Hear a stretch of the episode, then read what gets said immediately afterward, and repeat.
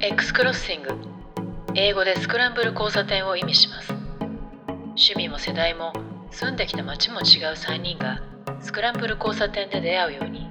さまざまな話題を聞かせるおしゃべりの交差点です。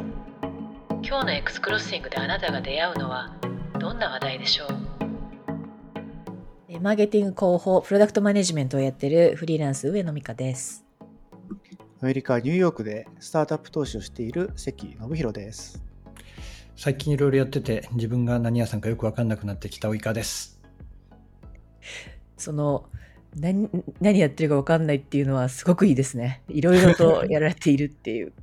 いや、もうそろそろ私多分引退なんですよ。なんか徐々にこう手広くいろいろやってるようで仕事しないモードに入り、静かに引退していこうかなと。引退？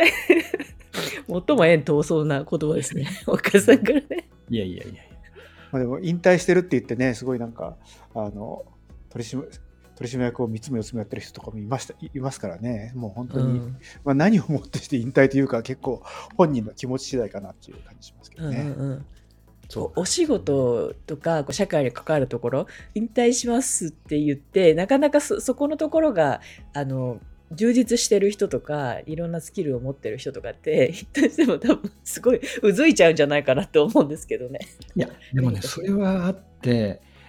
私なんか貧乏症みたいで、なんか休日とか週末とかって、なんかなんだろう、ぼーっとしてる何もしないってことが苦手なんですよね。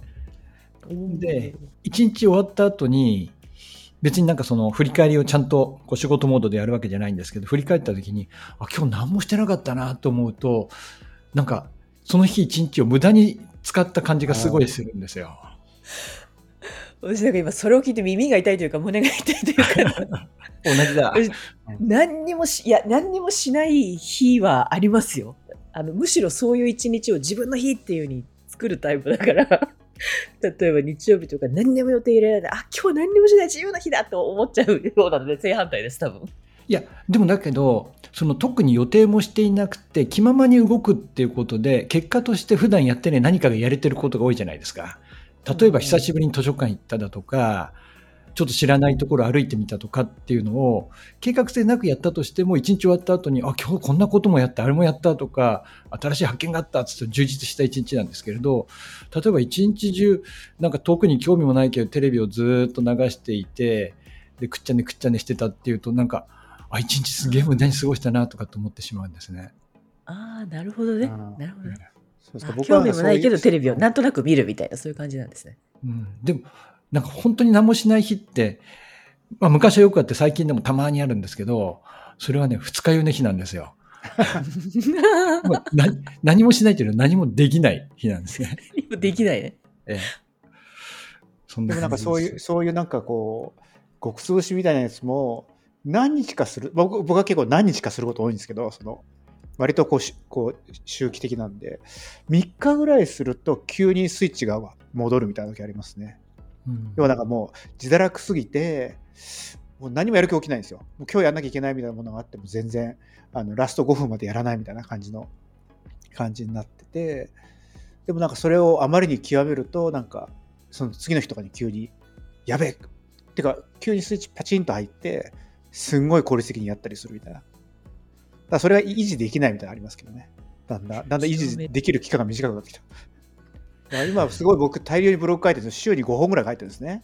すごいでこれってまさ、これってまさにこうそのパターンなんですよ。何にもしなくてもうダメだ。でもなんかこうこれで話をしててであこれちょっと調べたら面白そうだって思ったらなんか逆に調べたやつを書かないと気持ち悪くなっちゃって子供が寝た後とかに書いたりとか絶対今までしなかったのになんかそういうことやったりとかこうじその移動と移動の合間とかにスマホで残りの部分書いたりとかしてて今すごい危険なのはこれがプチッと切れた時にまた 極通生活に戻るんじゃないかっていうか そういうそういう可能性があるってことなんですけど。いやでもいいアウトプットするのはいいことじゃないですか。なんかやった感とかね達成感とかありそうだし。うん毎日やってないと逆に今気持ち悪いみたいな感じになってやばい今日まだ一個もかけてないみたいな感じになって必死でネタ探すみたいな感じになってちょっと20年ぐらい前の感じになってますけどねああいいですね。習慣化するのいいですよね。そうですね。ブログ書かなくなっちゃったな。ま、なんか、ん新しい年になるたびに、今年はもうちょっとブログ頻度上げて書くぞとかって思うんですけれど、結局1年に1個か2個ぐらいしか書いてないっていう感じが多くて。でも、かしたらその本本出したりとかいろいろされるじゃないですか。アウトプットはバンバンされてるから。まあ、そうはそうなんですけどね。ただやっぱり、書籍とかと違ってブログって、なんか、いい流度なんですよね。ボリューム感なんですよね。なんか関さん言われたみたいに何か興味があったり、あとは考えついたこととかっていうのを、やっぱり書籍だとそれなりにボリューミーなものになったりするし、時間もかかるんですけれど、まあ、そのマイクロな形で頻、まあ、こう頻繁に本当はできるものだから、いいなと。まあ、ブログ以前に私ツイッターもあんま投稿しなくなっちゃってるんで、ちょっと世間、あ、だんだんこれ引退モードに入ってきてるんだ、きっと。自分の中で。わかりました。そうか。こうやって静かに、あの、消えていく感じなんだ。やめてやめてやめて。いや、でもまあ、忙しいとかね、そういうのもありますからね、どこにこう自分の、あの、精神的、心がどこに向いてるかみたいなのもあると思うんですよね。心の余裕となんか、比例したりするし。私どっちかというと、ブログまとまった文章よりよりは、あれよりは、あの短い方が好きだというか合ってるんで、だからソーシャルメディアの時はすごい、あの、自然にできたんですけどね、空気を吸うようにやってたんですけど、なんかコロナを介して、いろんなことにこう目が向くようになったから、時間の使い方とか含めて、あ何もしないというか、あの、ずっとリラックスするとか、そういうのもするようになったから、今ちょっと、投稿は少なめなんですけど。うん。よくミカさん、本当になんか、いろんな分野に接していたり、いろんなとこ行ってますよね。すごい。いや、そういう話が出てくるっていうぐらいで、ああんまりでもそんなとは思ってないですけどね、前前ほど、まあ、外出する機会もね、そんなに少なくなったっていうのはあるんですけど、でもなんかいろいろなところを触れる情報とかは、多分あれなんですよね、私広く浅くタイプだから、そんなに浅くないですよ。浅くないですかね、あれ。あれですよ、声優さんとかでそうハマるとズブズブっていきますけど、いや、それは広く浅くの人じゃないじゃないですか、全然。全然沼に入っていきがちってことだから。あそうですね。い今ちょうどあとまだね、またハマり始めた沼が一個あってね、あの、ゲームが発売されたんですよ。新しいゲームが。あの、ヤクザゲームのね、竜が如くっていうのがあって。で、その、新しい、新しいゲームなんですけど、昔の過去作を、あの、リマスターしたやつなんですよ。でで、ちょっと、あのキャラクターも入れ替えてっていうバージョンを出すんですけど、それの、うんやつが最近出て、で、その竜が如くシリーズで7シリーズ、8シリーズ、そのぐらいあるんですね。で、あれを、ゲームのムービー部分をそこだけ繋いでいくと本当に映画とかドラマみたいに見れるんですよ。プレイじゃなくて、ストーリーとして見れるんですけど。で、それ、あのその龍が如くもそのすごい壮大なストーリーなんで、見るゲームシリーズが YouTube にたくさんあって、それを一回見始めたんですね、昔。そしたらハマっちゃってハマっちゃって、ずっとそれ見てたっていう。で、一つのゲームで16時間とかあるんですよね、そのドラマが。で、だからドラマで行くと、普通のドラマで行くと、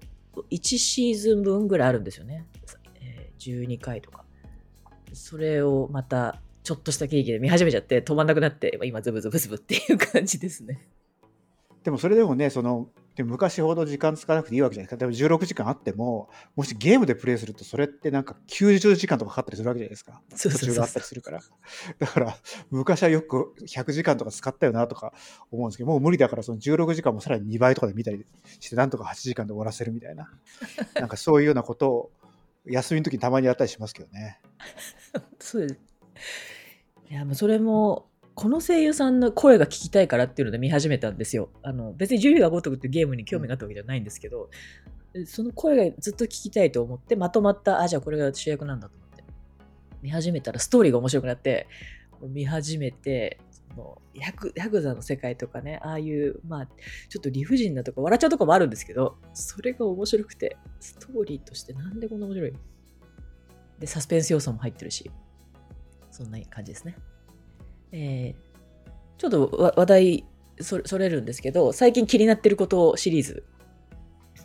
えーで、えー関西に行った時に気になったというか、あおいいなと思ったやつが、あのお店のシステム、オーダーシステムなんですけど、えー、とその時は宇治の、まあ前回平等院に行ったって話しましたけど宇治にあるお茶屋さんがあって中村東吉本店っていうすごい有名な老舗のお茶屋さんなんですけどね。でそのお茶屋さんがカフェやってるんですよ。でそのカフェが、あの、古民家って古い旅館を改造して作られてるやつですごい雰囲気もいいとこで、で入ったら入り口のところにあの何にも、まあ、ウェイティングリストとかあるのかなと思ったら何にもなくて、いきなり厨房っていうか、あの受け渡しの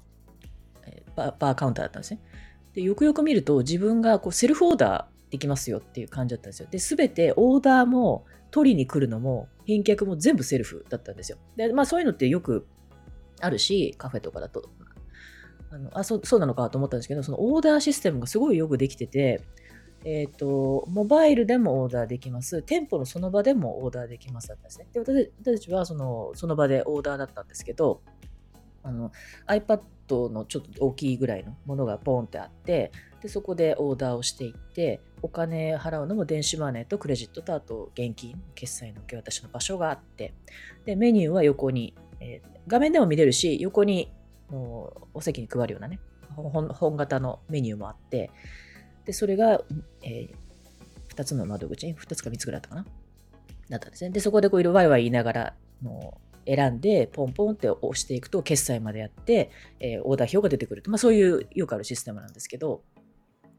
でそこでオーダーをして、えーあとはその呼び出しシステムっていうのもあって、私がじゃあオーダーしましたって50番っていう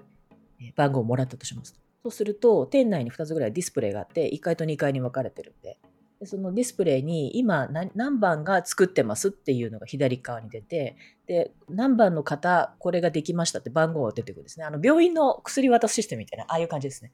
で、それが出てて、で、そうすると、あの、カフェなんですけど、デザートの人もいれば、あのお蕎麦みたいなね、ちょっとお食事の人もいるんで、できる速度が違うんですよ。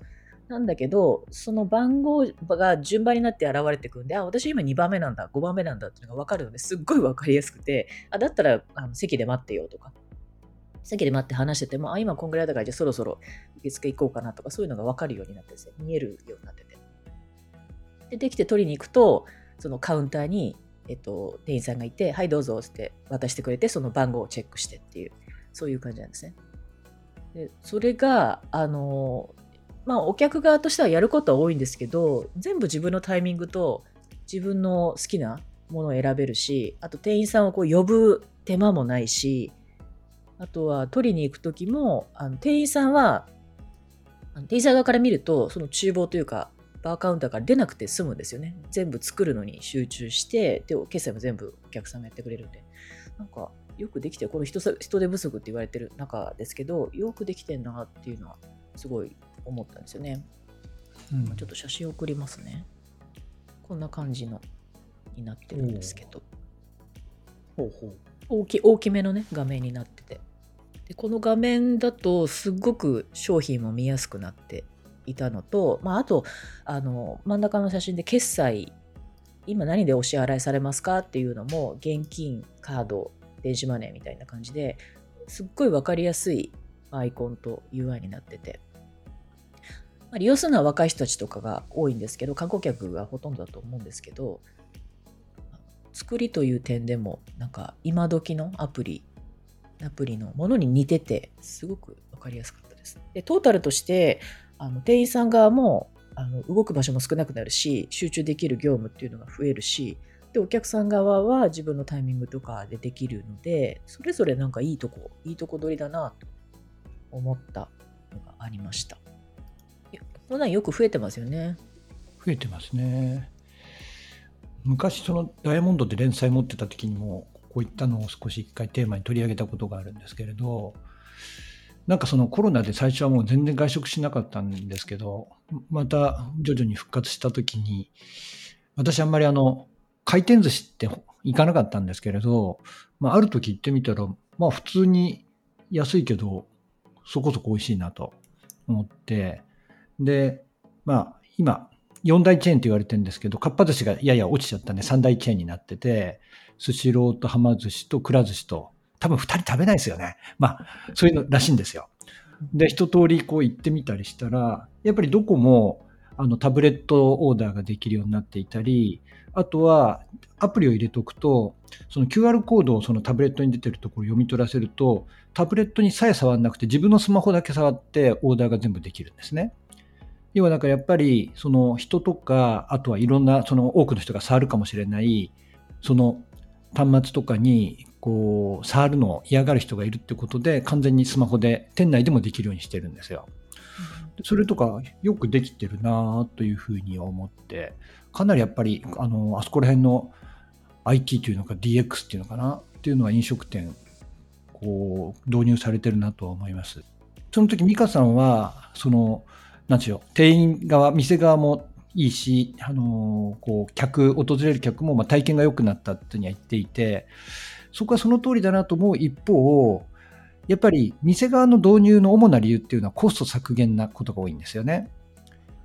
結構なんかこう株で投資したりするときに調べてみたんですけれど、飲食業って FL コストって言われてるやつをいかに抑えるかっていうのが大事なんですよ。F っていうのがフードで、で、あとは L っていうのはレーバーなんですね。なので、原材料費をできるだけ抑えて、さらに従業員のコストをできるだけ抑えると。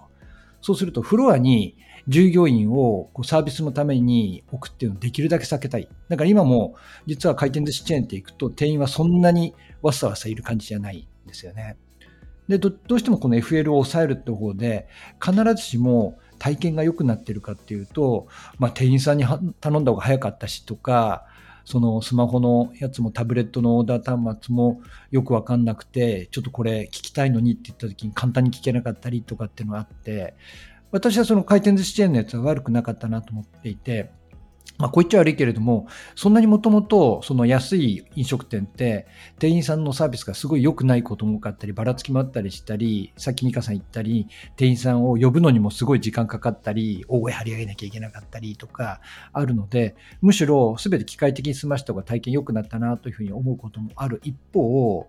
でもそうじゃないようなところもあって、その必ずこのコスト削減っていうのはやんなきゃいけないけど、と同時にお客さんの体験も良くするっていうようなのを作るのって結構難しいんだなっていうふうに感じたりしましたね。うんこういう業界にいて、IT サービスというか、モバイルアプリとかにもね、慣れてると、あ、モバイルオーダーなんだって、スマホで自分で QR 読み取ってって、あれすっごい便利じゃないですか。あここでやればいいじゃんって、オーダーもできるしって。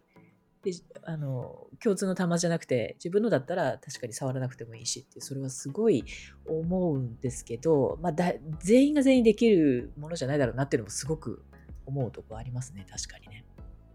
やっぱりアプリとかね私は、まあ、今言われたみたいに我々慣れてるはずですけど最初ちょっとすぐには分かんない時があったりとかまあでも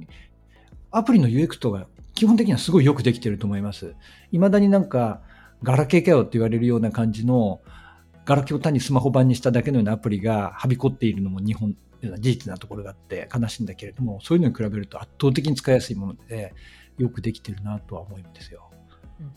ちょちょっと一つ、今の話と全然違うんですけれど、まあ、それも、そういうのがあって、よく回転寿司チェーンに行くようになり、さっき言ったみたいに株やってるんで、私はくら寿司のあの株主になりまして、株主優待というものをもらってるわけですね。で、500円の割引券があり、まあ、それを使えるわけですよ。で、まあ、さ、こう、その優待券って期限があるんで、まあ、そこそこの頻度で行かなきゃと思って、一人の時とか夜に行ったりするわけですよ。でも、この間、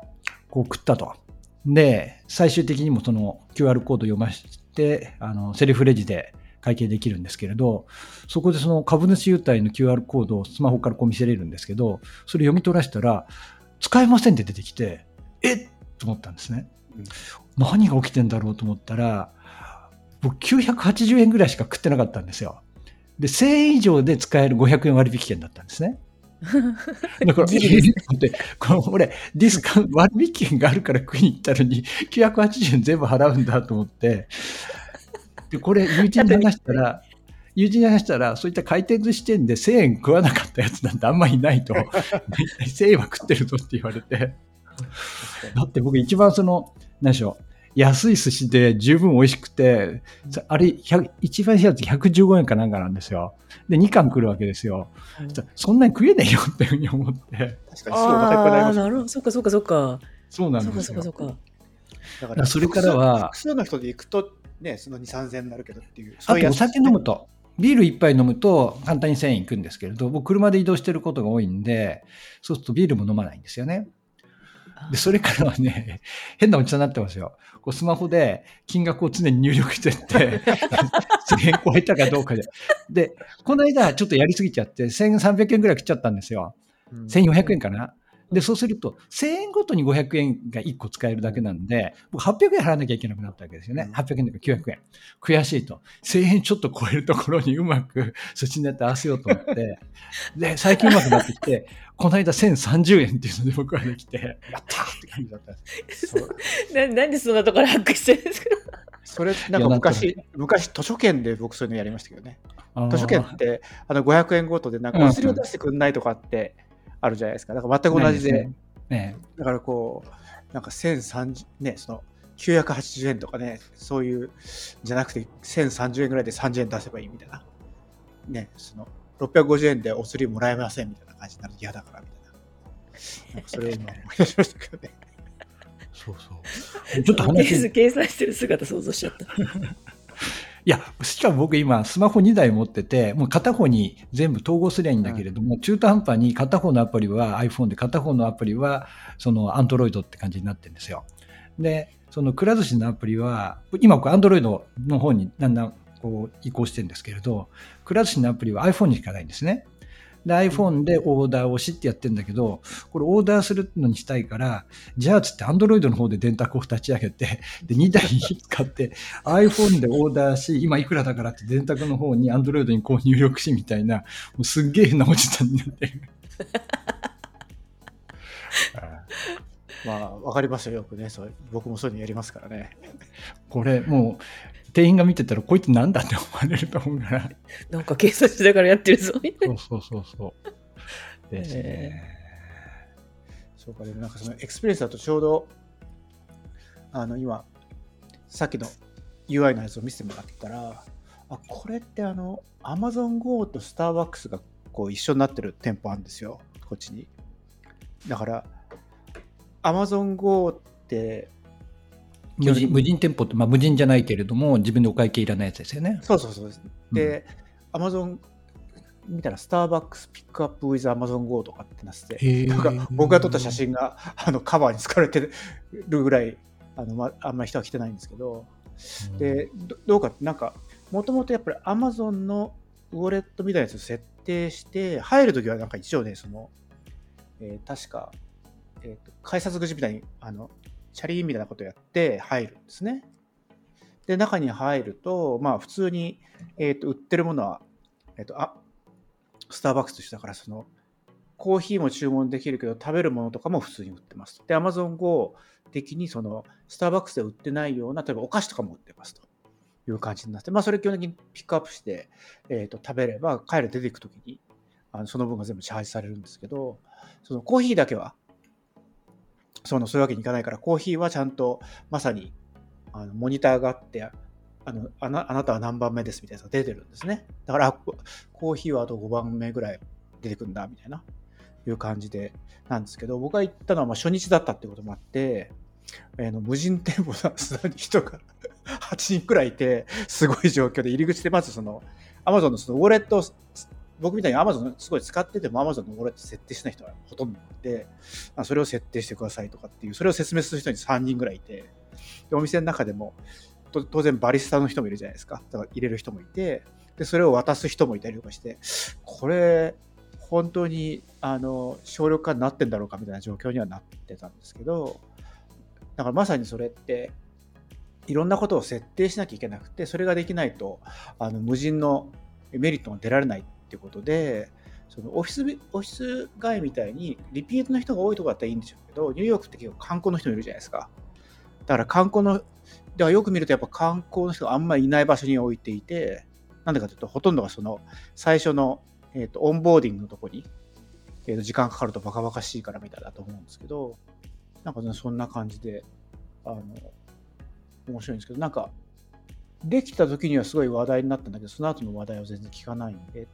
確かね、オープンしたの、2021年11月18日ってウィキペディアには書いてあります。で僕のフォトはなんか2021年11月ってなってますね、確かに。出来たてですね。うん、これ確か行ったんだ開店した日にわざわざ行ったんですよ。近くにいたから。これはでも、あの、創業者、ハワード・シュルツっていう人が実質的な勝利者ですね。そうそう、あ、そうそうそうそう、さすが。スターバックスってね、全然違うのを、彼がわざわざそこを買収した形になるんですよね。スターバックス物語読みましたけど、面白いですよね。そうなんだ。で、彼は、なんかその、まあ、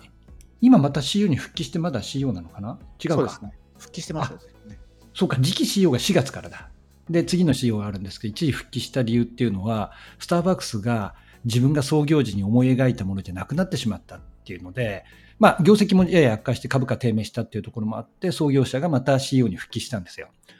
で、創業者、ハワード・シュルツは何を考えて、当時、その創業時に何やりたかったかっていうと、スターバックスをなんかその人々のサードプレイスにしたいと。それは家庭がファーストプレイスで、セカンドプレイスが職場で、で、もう一つ落ち着いてカフェでそのコーヒーなどを楽しめるようなとこにしたい。で、そこに当時にアメリカではそんなに流行ってなかったエスプレッソがいいだろうっていうことでエスプレッソを持ってきたんですよね。でもコロナ禍だとかで何が起きてるかって言ったら、人々はまず店内にとどまらずにテイクアウトで 2GO でそのまま持ってってしまうと。しかも、そのこだわったものではなく、なんかその冷たい飲み物ばっかり、こう、手軽なやつを買っていくというのがあって、これはスターバックスのそもそもの立ち上げの時考えたものじゃないっていうことで復帰したっていうのがあるんですよね。と考えると、今のスターバックス with Amazon Go みたいなやつって、全然サードプレイスのコンセプトに合ってないのを、フォワード・シュルツはどういう目で見てたんだろうなとかって思いますよね。でもね、実際お店の中にあの座るスペースがあって、で、座ってるとね、楽は楽。なんでかっていうと、普通だったら、なんか、ちょっとこ仕事したら小腹空いたっていうと、うん一回買いに行かなきゃいけないじゃないですか。であの、並ぶとかっていうの結構めんどくさいなと思って、店内でもだから結構モバイルアプリ使うこと多いんですけど、それに近くて、もうなんか食べに行ったら、なんか、あ、これ美味しそうだと思ったら、その手に取ってそのまま食べ始めちゃえばいいから、ああ、確かに。だからそこはね、楽なんです。だから、一回中に入っちゃったら、もう、あのわざわざ、その人とトランザクションしなくても、好きなもの食べたり飲んだりできるっていう感じに若干なってるんで、そこは確かにいいんだけど、でも、オフィスビルの中にあるから、やっぱり結局、オーダーしてピックアップするだったら、なんかあんまり意味なんじゃないと思うのもちょっとありますよね。うん、あとはおそらくその人々のサードプレイスっていうに考えたときには、そのバリスタとの会話みたいなやつだとか、まあ、アメリカってそういうのすごい得意じゃないですか。だかそういうのも含めてって考えてるときに、もう店内のもの自由に取ってって食っていいよっていうのは、やっぱり、まあ、それが悪いとは言わないですよ。それは新しい、そういったサードプレイスのあり方かもしれないけれども、当初考えてたものとは違うんだろうなと思いますね。そうだからお店の人が来るんですよ、うろうろしてる。ちょっとね、うんそのまあ、初日だったからってなると思うんですけど、ただなんかスタバにいると、なんか時々急に、あのね、これ試食してくださいとかああ、あ、りますね。ああるじゃないですか僕とかもなんかいると、なんかミスオーダーしちゃって、これじゃないって言われたから食べてとかいきなりなんか、お腹いっぱいのになんかまた、あの、モーニングのサンドイッチくれたりとか、まあアメリカだからね、その間違ったらもうすぐそういうの、捨てるのもったいないから食べ、誰かいらないみたいな感じで来るんで、やっぱりなんか、日本よりもよりそういうのは、カジュアルはカジュアルですよね。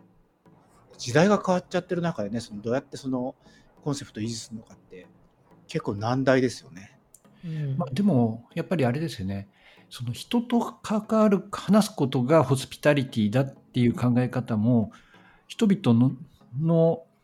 変化によってまた変わってくるかもしれないし、だから、旧体依然としたそのホスピタリティだとかユーザー体験を維持し続けることがいいとは限らないとも思いますから、まあ、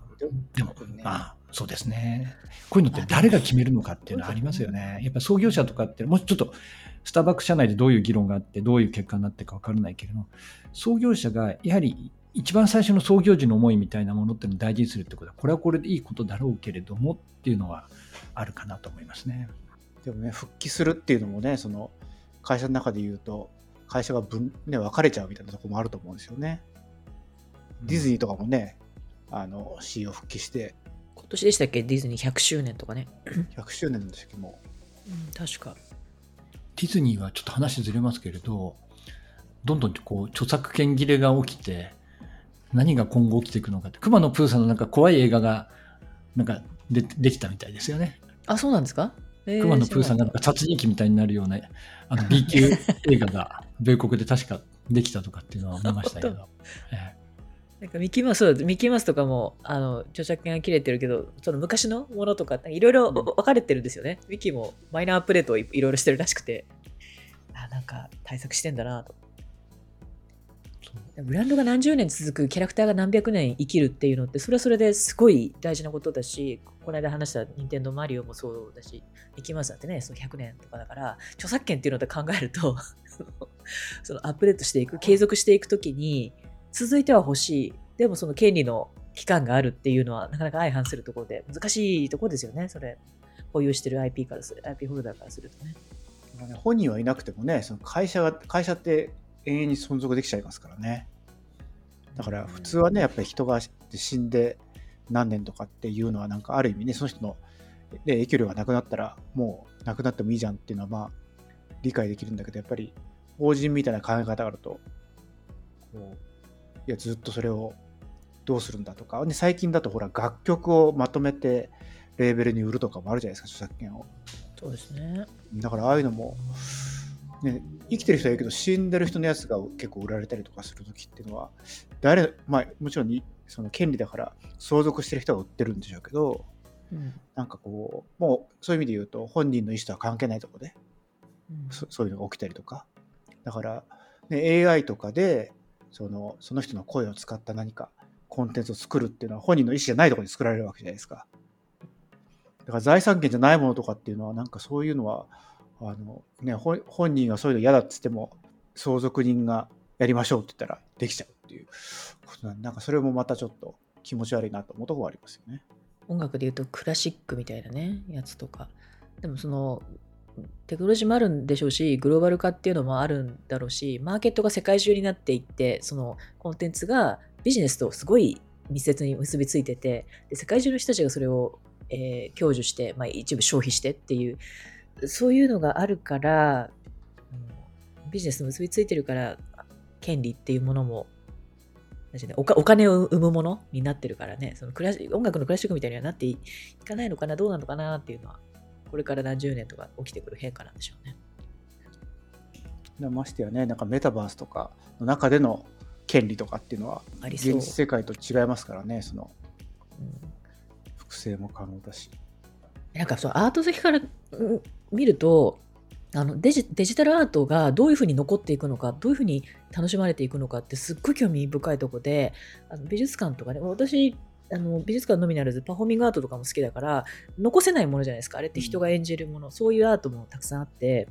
であれって人が伝承していくもので映像に残してもそれはまた全然違うものなんですけど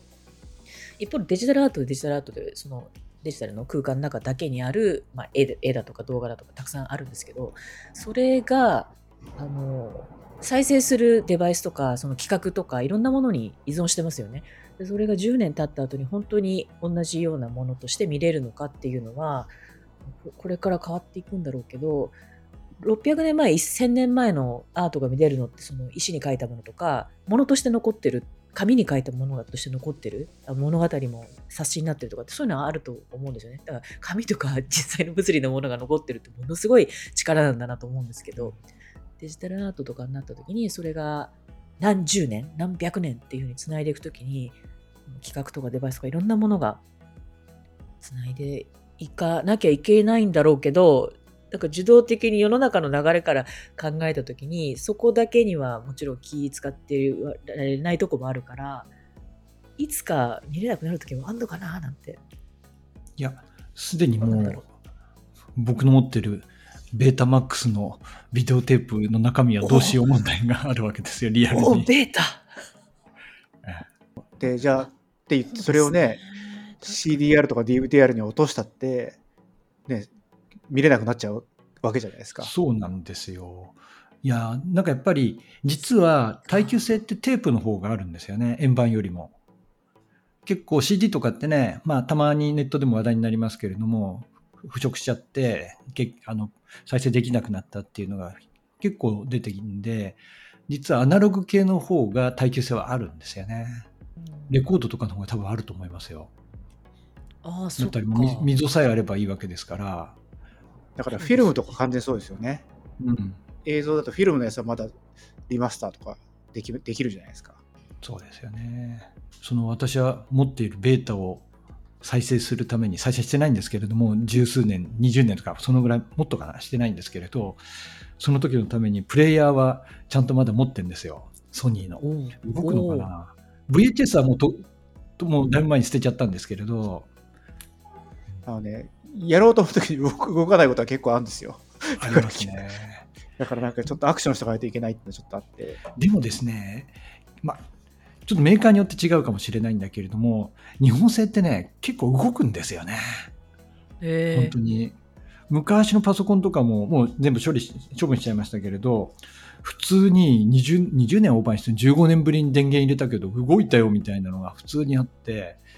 結構動く。まあ、パソコンに比べると、そのビデオテープレコーダーとかプレイヤーとかって、その駆動部が多いんで、ちょっとわかんないですけれども、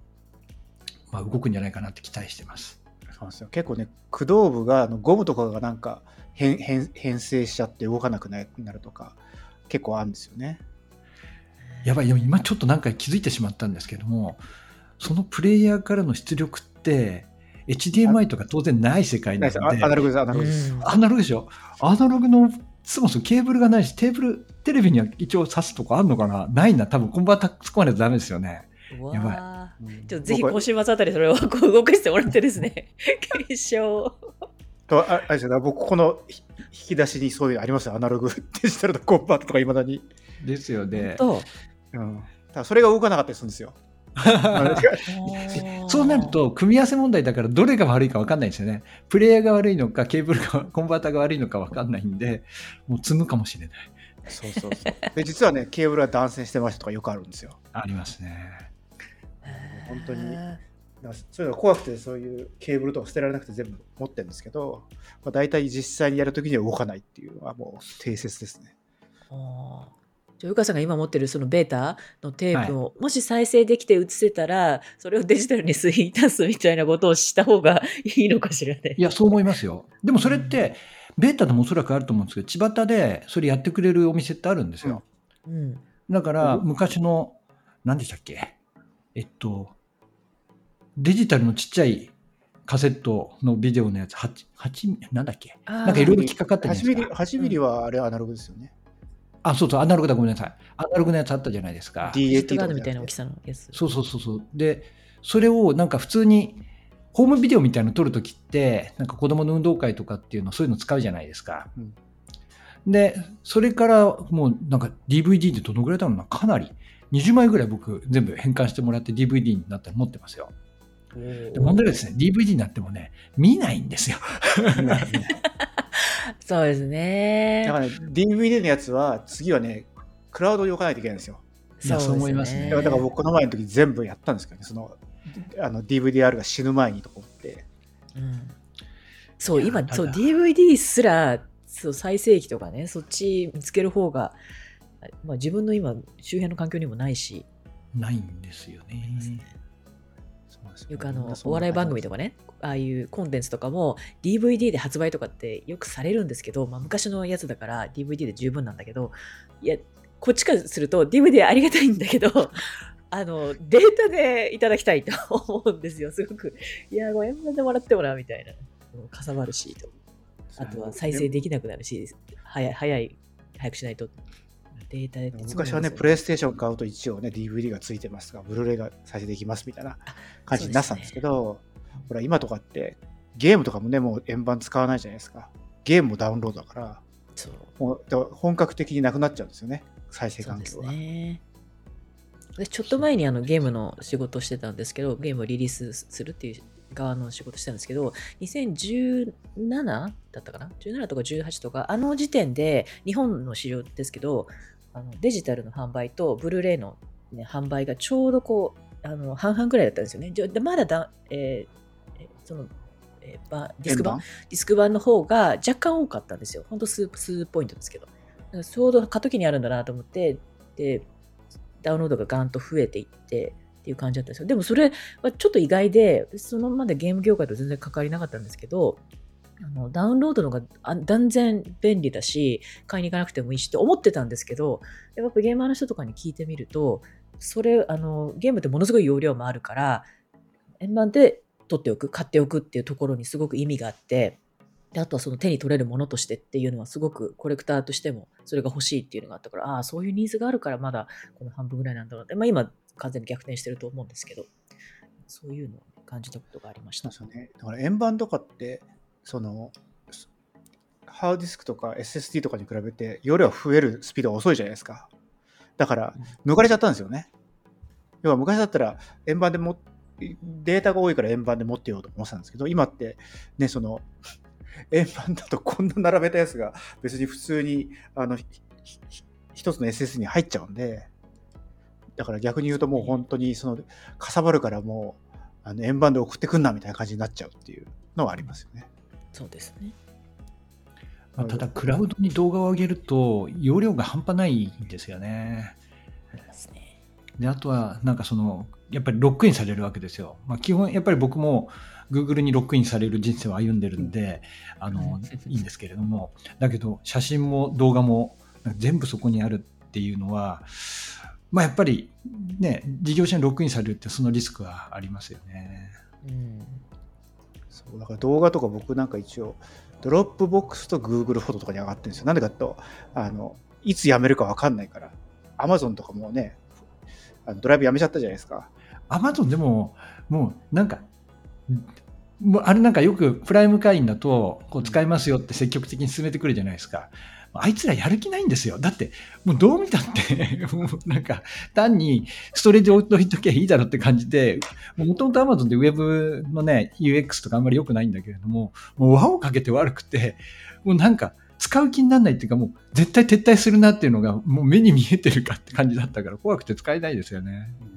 だから僕はだからそういう意味で言うと専業に置こうと思ってドロップボックスに置いてたんですよずっと。うんうんでも、えっ、と写真とか動画だとやっぱりにその人を認識してほしいとかあるじゃないですか。結局整理するのは大変だから。でその時にやっぱり Google フォトをまあね Google フォトはあれで、ね、いろいろデータを手に入れたと思うんですけど、まあ、それでやっぱりあの、ね、便利だから今もだから Apple と Apple はね普通にあの iCloud でバックアップしててで Google、ね、ドライブってか今なんでだっけ名前忘れてたけどで、それでさらにドロップボックスはもともと持ってるんで、で、その3つのクラウドサービスの課金がこう2年に1回ぐらい上がっていくんですよ。その まさに動画とかいっぱい入れてるから。だから前まで1ドル99だったはずで、なんか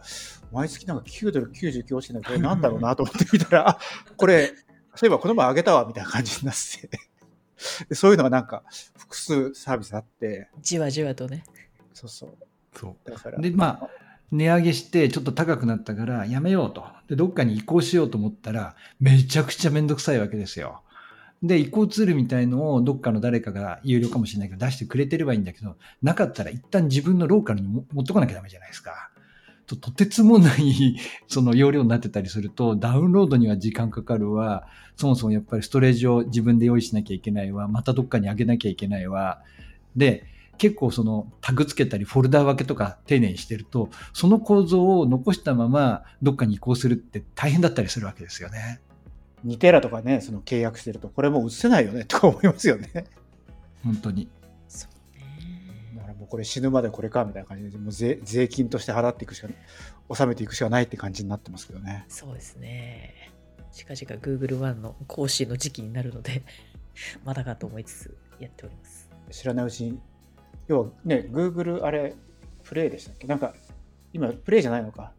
あの、そういう課金とかってまた、Google Pay ですか？ペイできますよね。だから、うん。あなんか知らないうちに、俺、あれこんなに何買ったっけな？みたいな感じになるんですけど、それってもう無意識のうちに上げてるわけですよね。だから各各所からの課金が増えていてですね、ちょっと気をつけないという感じですよね。サブスクを何をやってて、えっと、どのカードで払ってるかとかって整理しとかないと分かんなくなっちゃうんですよね。そうですね。私もメモメモするようにしてます。あ、偉い。でもどんどんこう増えていくから、整理しないと、可処分所得でね、考えると、どんどん積み上げていけばいいってもんじゃないじゃないですか。それをじゃあ、これを入れるから、これをなんとか整理しないか、どっか落とさなきゃなみたいな時期にもう入って、入ってくる感じ。そうそう。まあ、その引退っていう話から、やっぱそうですね、エンディングノートを用意しておかなきゃいけないわけですよ。もうそこまで？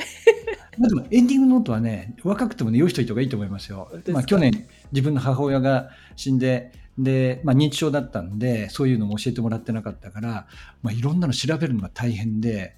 金融機関に全部にうちのお袋の資産があると思うんで、まず資産内容を開示してくださいって手続きをして、で、資産内容が分かったならば、それの相続手続きの方に入りってことをやんなきゃいけなかったりして、まあ、めんどくさいし、まあ、お袋はもうそのオンラインのところでいろんなサブスクはやってないからいいんですけれども、もしやってたらば、まあ、それを一旦止める方がいいわけですよね、明らかに。でも、何にお金かかってるか分かんなかったら家族は大変だろうなと思って、まあ、自分もちょっと整理しといた方がいいなっていうんで、なんかそのエンディングノート的なもの、自分の整理をですね、エンディングノートっていうと、なんか自分が死ぬみたいで自分も嫌なんで、あ、そういや、エンディングノートってこれたまにツイッターでも同じこと言ってる人がいるんですけれど、名前出てこない時あるんですよ。なんだっけ、その死んだ時に家族に迷惑かけないようにするって、あ、デスノートだとかと思ったら全然違うと。違う違う違う違う。す違うものが出てきますよね。だって死ぬっつったらデスだから、で、記録するデスノート。あれ？なんか違うぞ。そこに書いたらちょっと違うことが起きますから気をつけてくださいね。そうそうそうそう。あの、旦那デスノートとかね。いっぱいありますもんね。